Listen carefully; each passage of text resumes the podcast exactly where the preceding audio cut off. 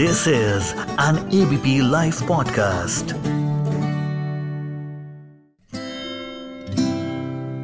Hello what's up कैसे हैं आप सब? मैं हूँ अर्शद और आप सुन रहे हैं रिवर्स गियर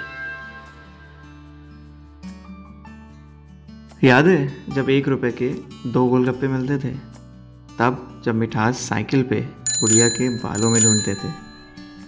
जब क्रिकेट सिर्फ़ मैदानों में नहीं, बल्कि बुक्स और कॉपीज की मदद से भी खेला जाता था। आज रिवर्स गियर में मैं आपको याद दिलाऊँगा कुछ ऐसे ही नॉस्टैल्जिक चीज़ें, जो हमारे बचपन में, ज़िंदगी का बहुत अहम हिस्सा रही हैं।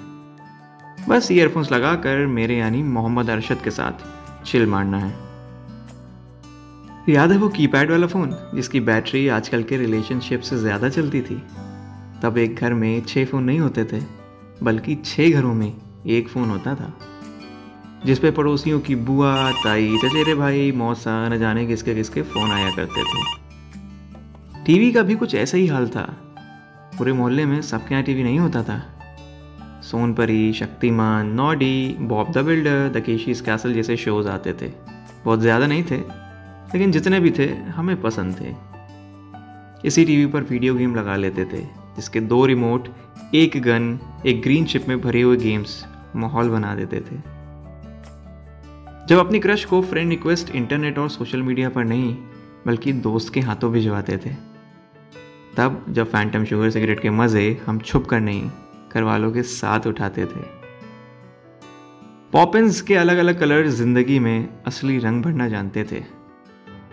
तब जब फ्लर्ट करने का बेस्ट तरीका किस्मी चॉकलेट गिफ्ट करना होता था।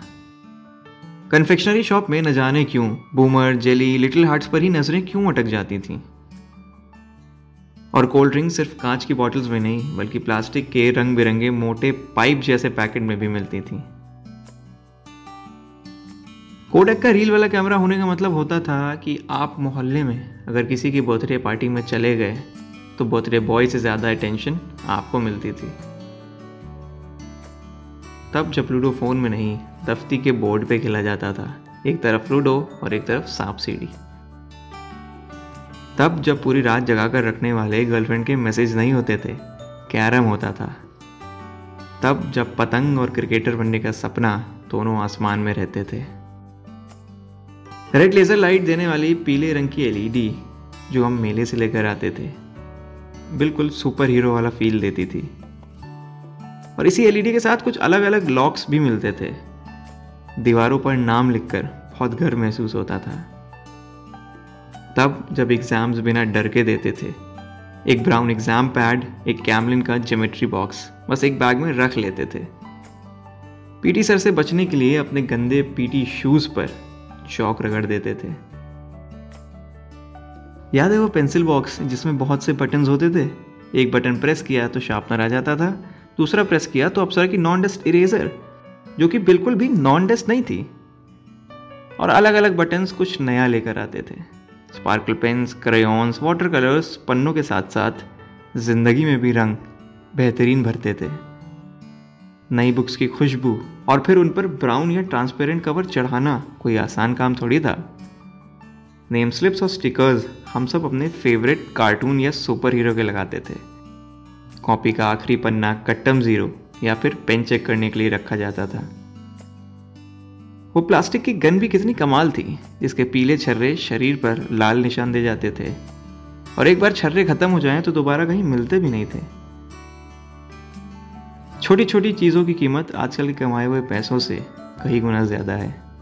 बारिश तो होती थी, लेकिन हम स्नैप बनाकर बारिश का मौसम वाले गाने के साथ स्टोरी पर नहीं लगाते थे। बल्कि छोटी छोटी बोर्ड बनाकर खुशी से घर के बाहर भरे पानी पर छोड़ देते थे। वो दिन थे जब ख्वाहिशें बड़ी और उम्मीदें छोटी छोटी होती थी। उम्मीद है आपको आज का एपिसोड पसंद आया होगा। बहुत मन से लिखा है, अपने और अपनों की यादें ताज़ा करिए, क्योंकि एक याद ही है जो हमेशा रहती है। और इस शो को प्रोड्यूस किया है अयान साहब ने। शुक्रिया।